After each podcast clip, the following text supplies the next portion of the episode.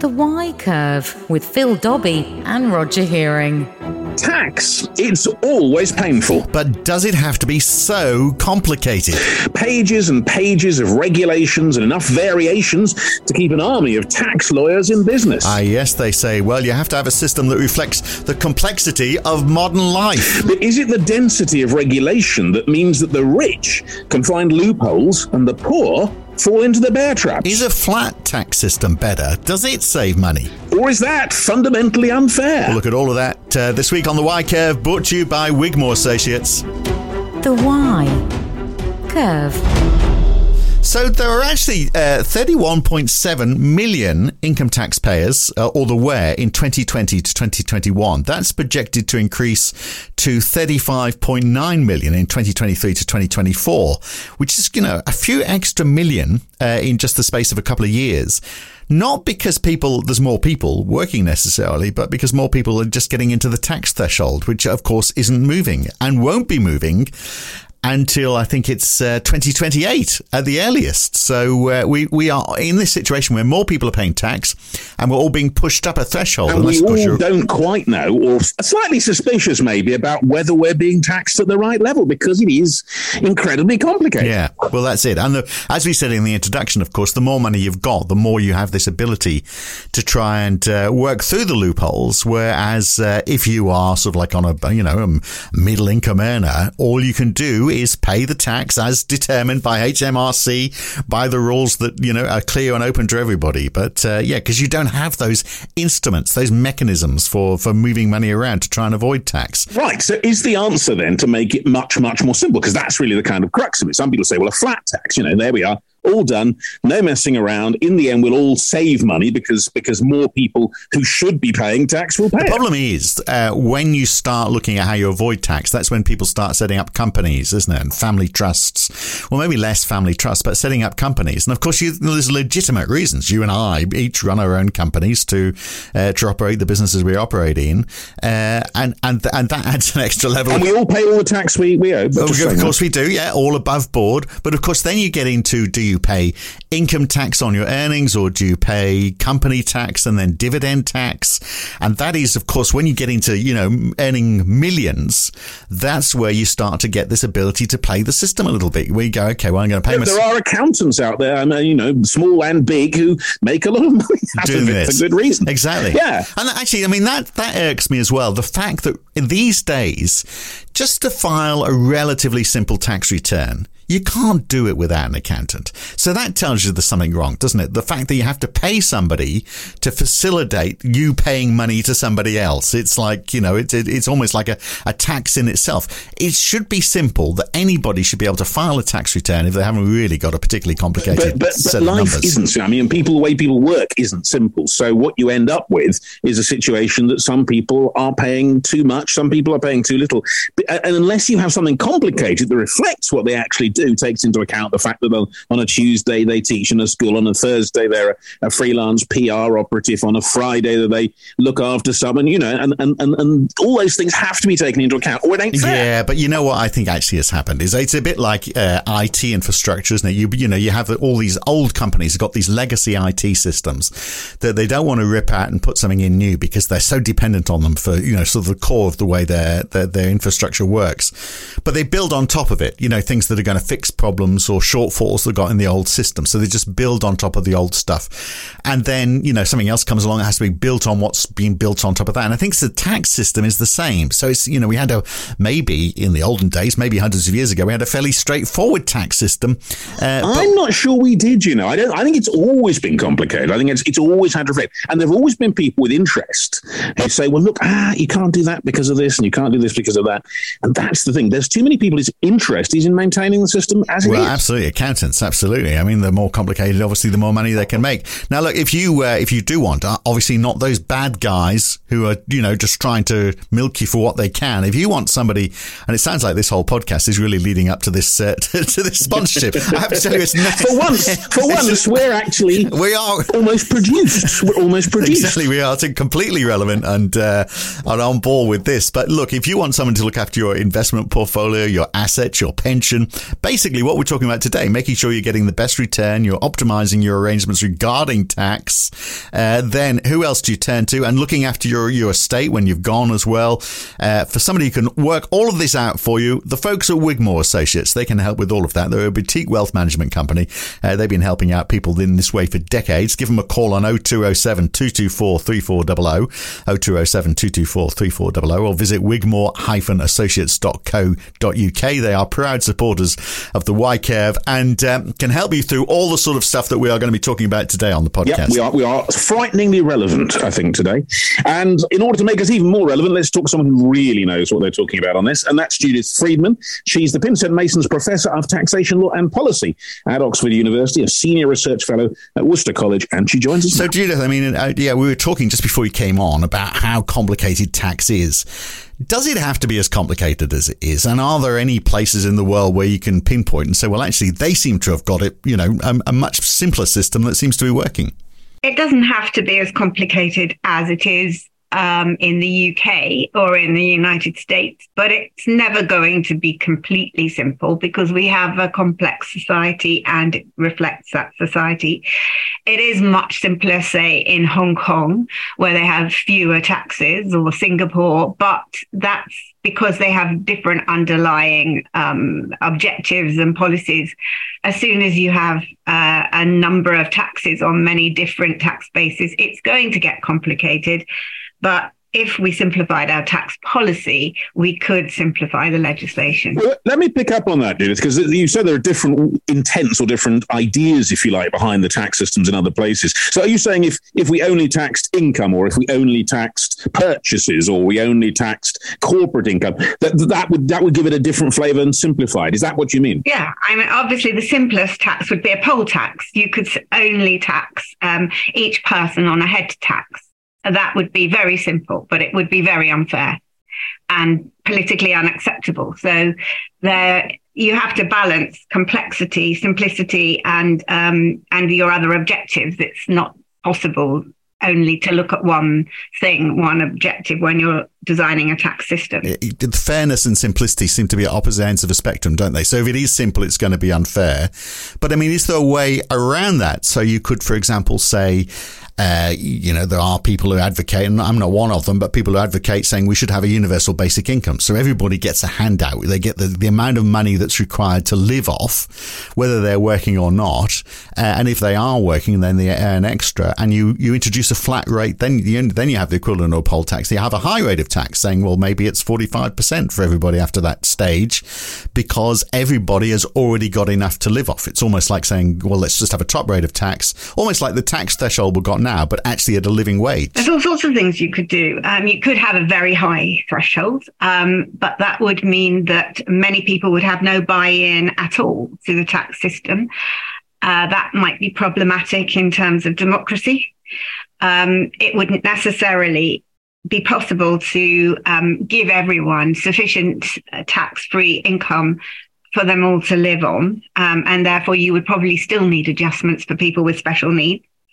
Um, and you would then start, you already, as you described it to me, started to build in complexities. You'd started to talk about a higher rate and then maybe it could go higher for even more wealthy people. And Do you know why that is, Judith? Because as I went on in the sentence, I was thinking this isn't going to work. I mean, it, was, well, it wasn't simple, was it? Because as soon as you started thinking about how you could make it really fair, it started to get less um, simple um, but fairer. So th- those two things are in tension, and what we have to do all the time is go for a, the optimal tax system, balancing everything we're trying to do with it. And one of the problems is we try to do too many things with the tax system.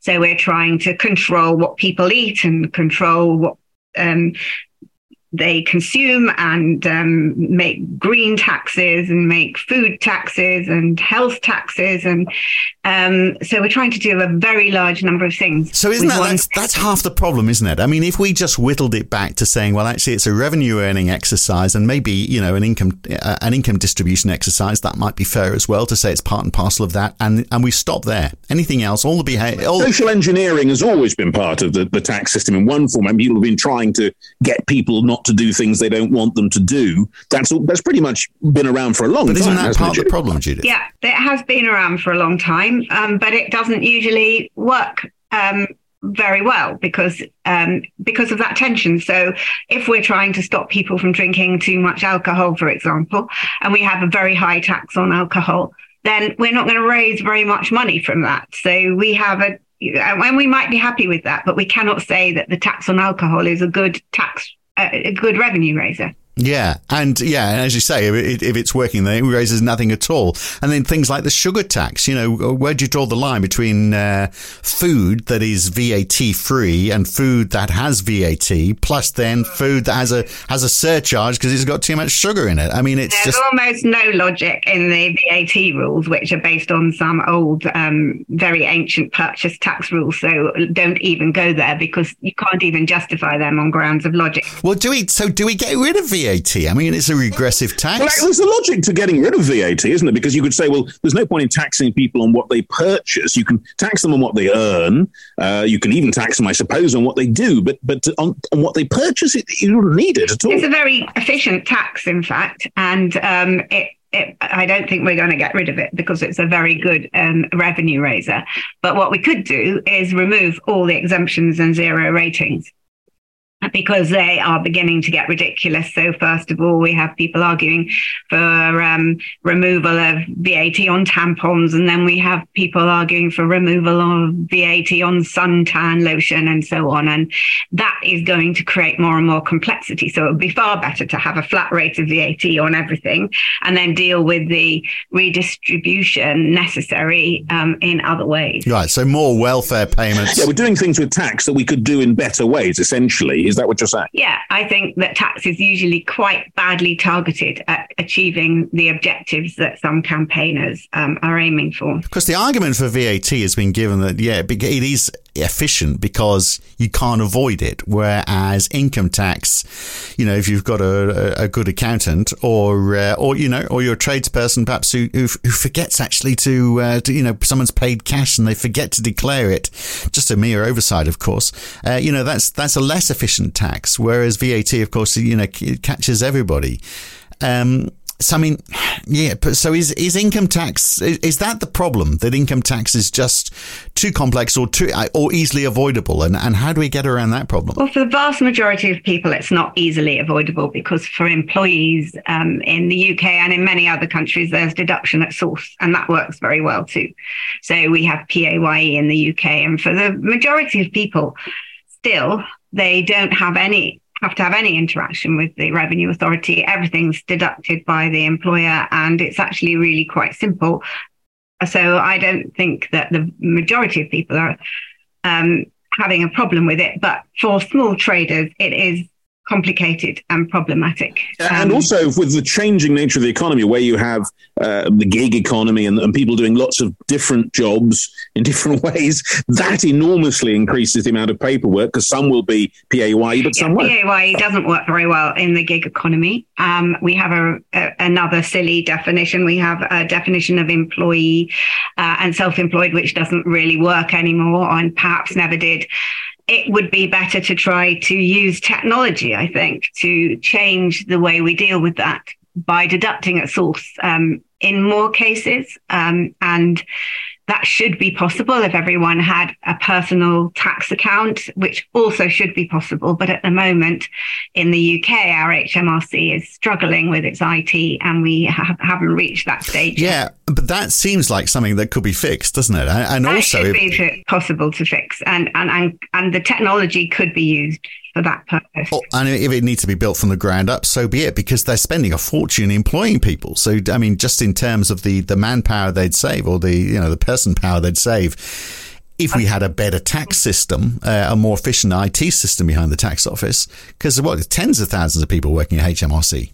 Well, what we need to do is start from the technology and then design our tax system that will work with that technology. What we're trying to do at the moment is we're we've got an existing complex tax system and we're trying to layer our technology on the top of that. And I don't think that's working well at all. How do you feel about the idea then that, you know, that the tax office has visibility to all our transactions? If we're getting to away from a cash society, uh, is that a good thing, or is that a is, is that taking away our freedom and our liberty a little bit? If the tax office can say, "Okay, we've seen all your transactions, we think you're trying to avoid tax here, and this is how much you should be paying over here," I see no problem with um, pre-population of our tax returns by third parties providing information to the tax authority, provided it's done efficiently and transparently, and there are proper checks and balances. But there have to be those protections built in. Those, that's it fundamentally the problem, and and that again, in a way, brings us on to the third area we haven't we touched on VAT, touched on income tax, but corporation tax is a very big issue.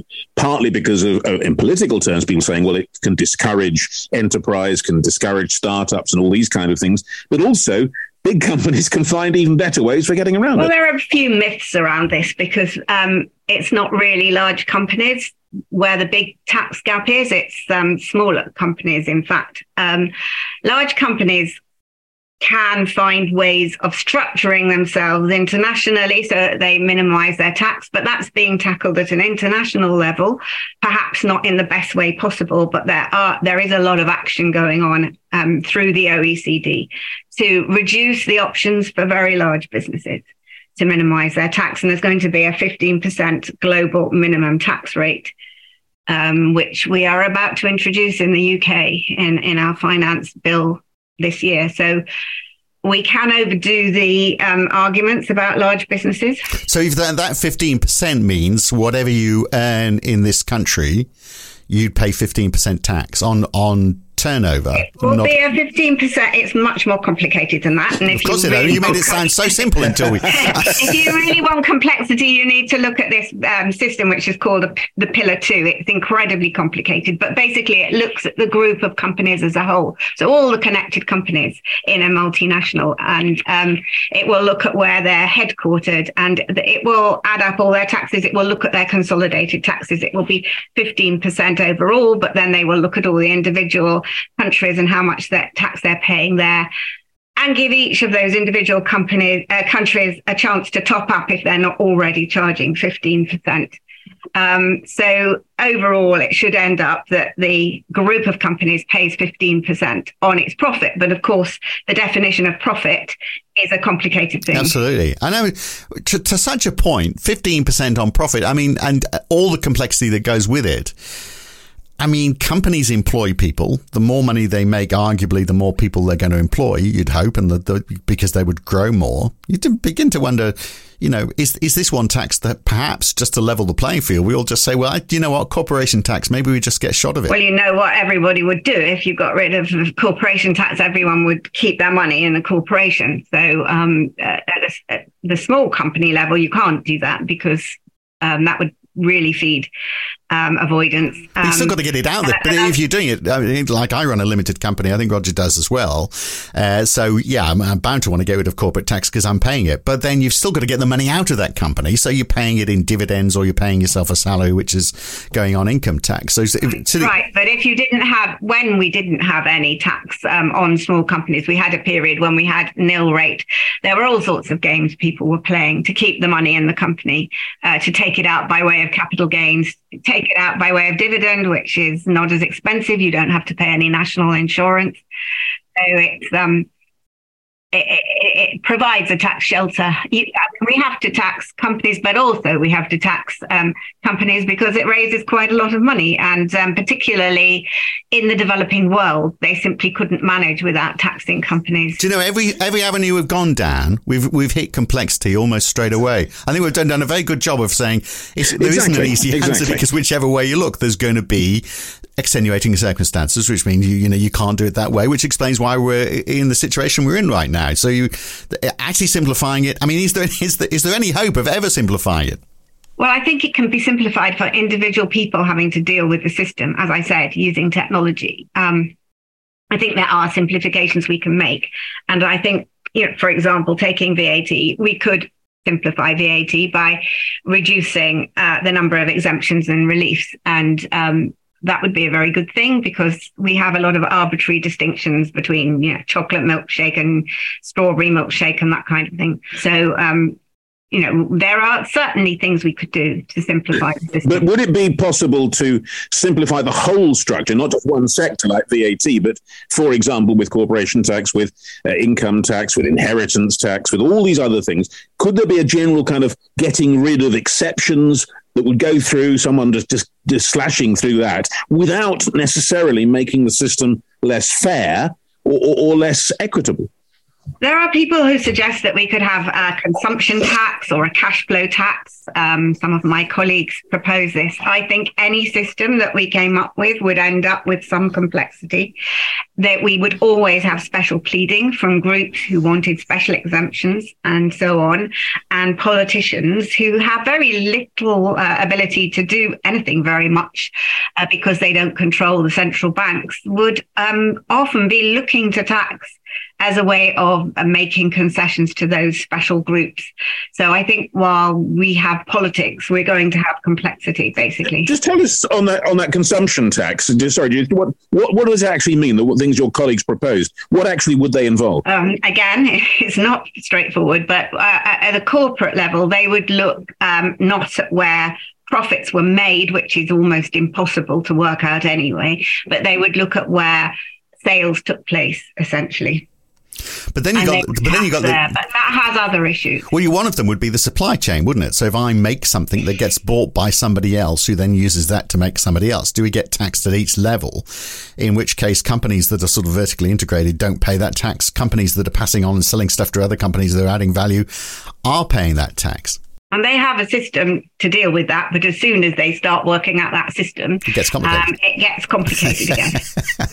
so isn't isn't part of the problem then that we are so focused on consumption or transactions? Should we perhaps be looking at wealth? So should we, for example, say, well, let's get back to, you know, very old idea. Let's get back to the idea of land tax because it's, it's unavoidable. If you own the land, you live there you pay for it. You pay for the value of that land year on year based on your, on your wealth rather than getting so much of our tax based on, on purchases, which obviously will, will inhibit spending, for example. There's a good argument for taxing land, um, much more heavily and, um, also taxing other forms of wealth.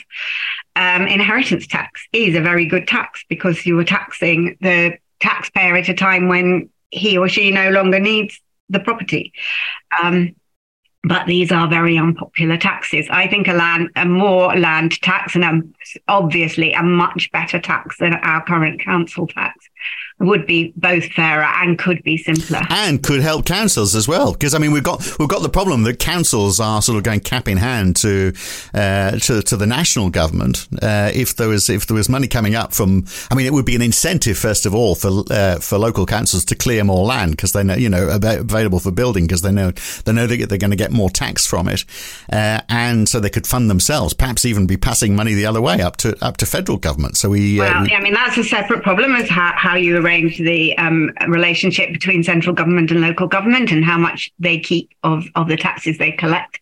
Um, but definitely, if you were to tax, um, to give them the power to tax land, that would have certain advantages and no doubt certain disadvantages because different areas have very different levels of wealth. So they're probably always, always going to have to have some kind of transfer between uh, central government and local government um, to ensure levelling up across the country. But it would get rid of a bit of the NIMBYism, wouldn't it? Because uh, people will be saying, "I don't know how to get rid of the NIMBYism." no, but if you but if, but if, but if you say, "Oh, look, they're building another housing estate here," that's more money coming into the local area. That means maybe they can reduce our rates or how much we spend to support our. I'm not sure people would perceive it in that way. I'm not sure either. Yeah. And I suppose the, the, it's interesting with all these taxes in the. I mean, the, the history is littered with taxes put in place for a good reason that then went wrong. I mean, the classic one was the window tax or the hearth tax in the in the in the 18th, 17th century, and people blocked up their windows because that, that saves them tax. So there's always there's always little wrinkles like that, aren't there? And that's the problem of any system that is different or new. People will find ways around it. And you've also got to think about the question of incidence. You can have a tax that looks as if it's going to tax landowners, like the window tax, but um, actually there was a question about who was bearing that tax because it was passed on to quite poor people um, who, who were trying to rent. Uh, properties. So Dickens actually did loads of interesting work on that.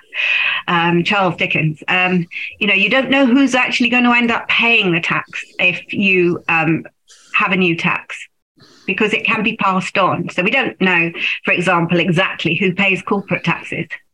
Isn't isn't that? I mean, to come back in a slight circle, you mentioned earlier about this need to have people buying into their own democracy by paying tax as a sort of principle of involvement. And that was one of the arguments, of course, notoriously with the poll tax that was hugely unpopular, introduced by Margaret Thatcher's government in the 80s.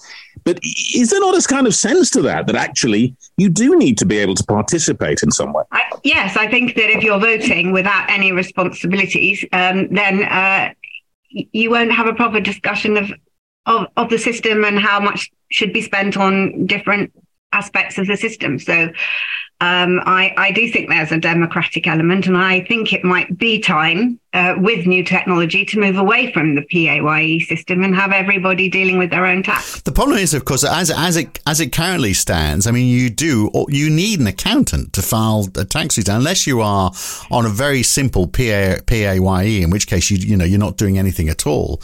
But I mean, a, a, staggering proportion of the population have to have accountants. I mean, the you know the the, the accountancy industry is based on the complexity uh, of our tax system and you know the difficulty in dealing with the tax office. Well, the accountants pay tax, of course. I think it's based on um, uh, sometimes the, the, the unnecessary complexities, but also um, you know, all these reliefs and so on, which which people are claiming, and then then that complicates their affairs. So it should be possible um, to provide the right software, and there is some good software out there to fill in your own tax return. Um, I think sometimes people are just scared of doing that. Yeah, and then they don't necessarily get it right. What evidence is there, Judith, that, that people are being mistaxed at the moment? That people who perhaps can't afford uh, expensive accountants or, or what have you in society, perhaps people at the lower end of society, are actually paying more than they should? And we do find um, every year that there are stories about quite large numbers of people getting the wrong coding and so on. And they find, and it is very difficult to check your own coding. I have no idea why it has to be written. The letters we receive seem to be written in um, gobbledygook. I don't know why that can't be written in English so that you can check your own coding. Um, but every, you do get a coding every year and you can check it. And, um, there, as I say, there is some good commercial software out there which does make it possible to do your own tax return um, fairly easily. And I often think that when people go to their accountants, the main thing is that they are being disciplined to produce all the information. Um, a lot of the time you take doing your tax return is just putting all the information together when it comes. Yeah, that depends it. whether you whether you run an efficient office like Phil does, or a highly inefficient one like me, where you know you have to find where the cat's been sitting or whatever to try and actually discover what it is you're supposed to be paying. It has to be seen to be believed. I have to tell you. well. Yeah, but you still have to find it. Your accountant can't find it, can they? No, exactly. That's true. But I mean, we. Uh, I mean, even if you're pretty good at this sort of stuff, I mean, it's still obviously the fact that there are exemptions many of which could be done away with. The fact that we've got, you know, the, the multi levels of, of income tax, make, which makes perfect sense. But then on alongside that, you've got national insurance, and you know that money is just going into general revenue and the government. So why have that? I mean, there's at that most simple level, there's a, there's surely there's a there's an, an opportunity for for simplification. If we started and said, well, let's get rid of a lot of the exemptions, let's make sure that that the that the uh, the levels at which each uh, each tier kicks in seems to be fair. Let's make sure they move in line with inflation as opposed to sticking around for the best part of 10 years.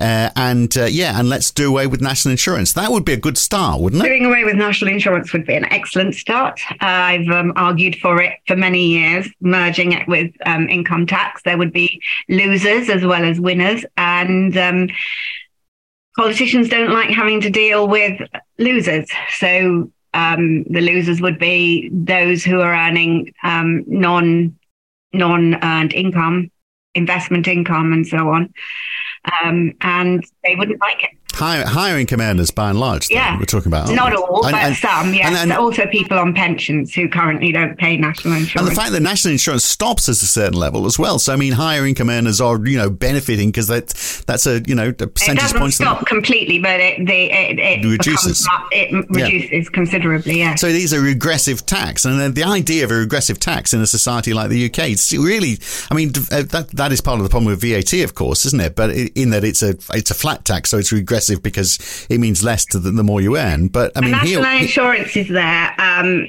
for political reasons because it feeds into the myth that um, there is an insurance system and that we are all protected by the state and that we have earned our pensions.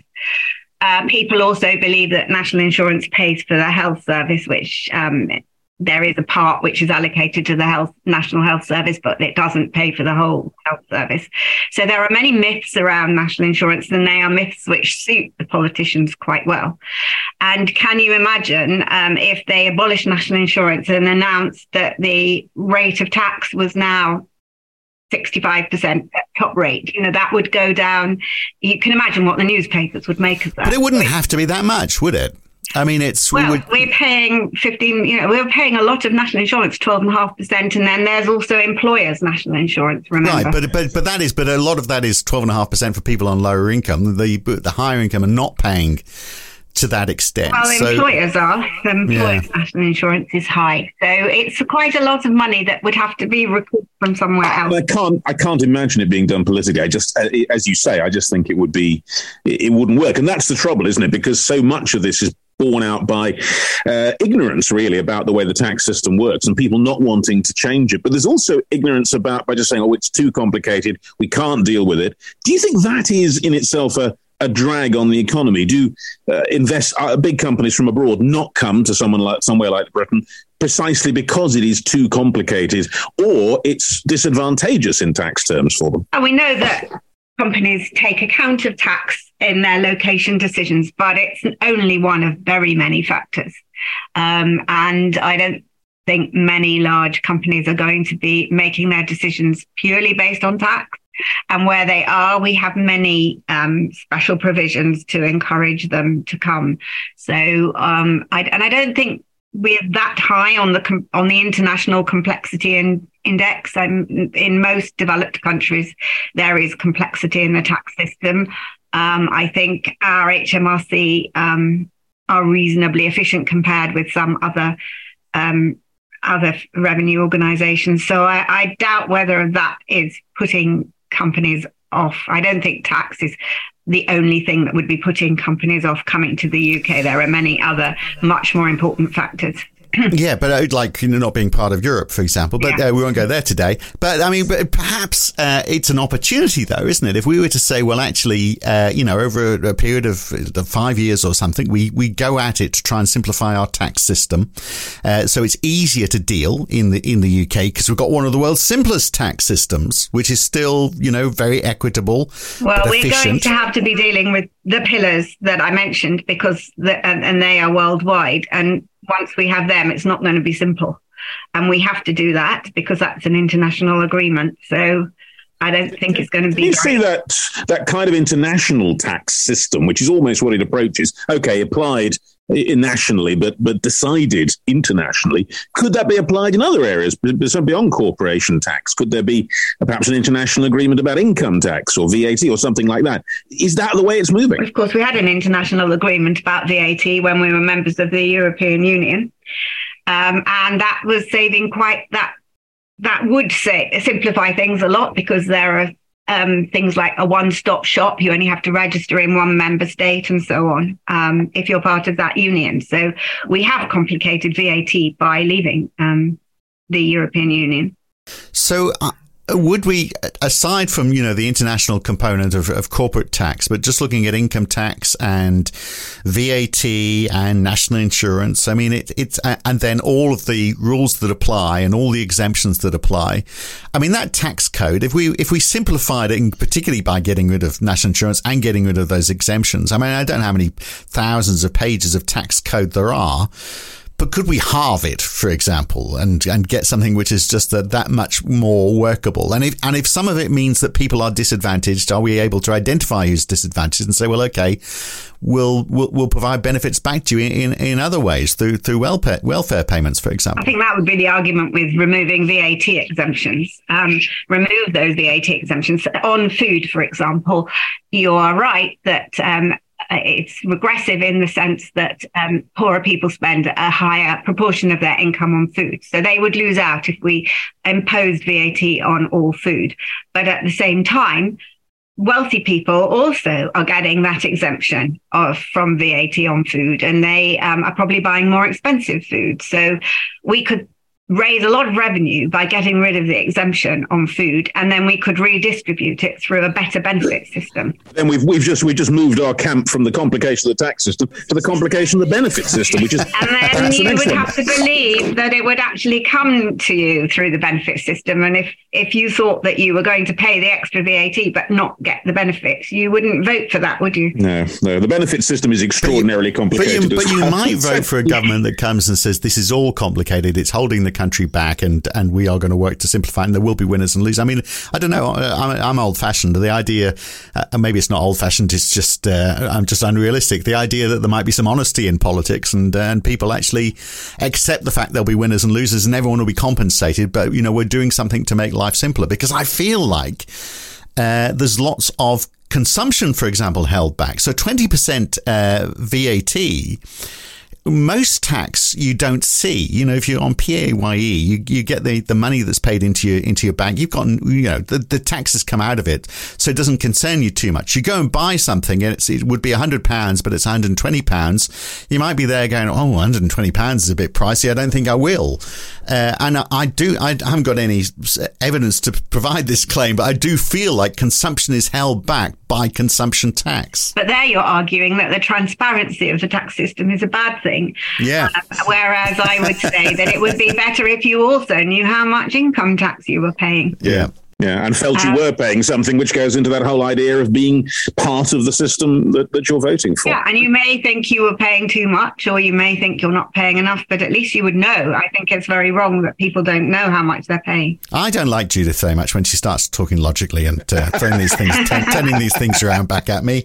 How dare you? well, there we are. But no, I mean, you, you, you've certainly taken us through a route that suggests that it's very complicated to decomplicate the tax system. I think that's a fair assumption, but isn't it, Judith? That's fair but there are things that can be done, which I think might largely be administrative things, which might sound very boring, but could make people's lives a lot easier. Um, and we should be able to do with new technology. And I'm not sure we are using that new technology to its fullest at the moment. Okay, so let's phase in summary then. So we're going to get rid of a bunch of exemptions. We're going to get rid of national insurance. We're going to use technology more. So we're going to rebuild the, the system that the, uh, the HMRC is using from, from the ground up.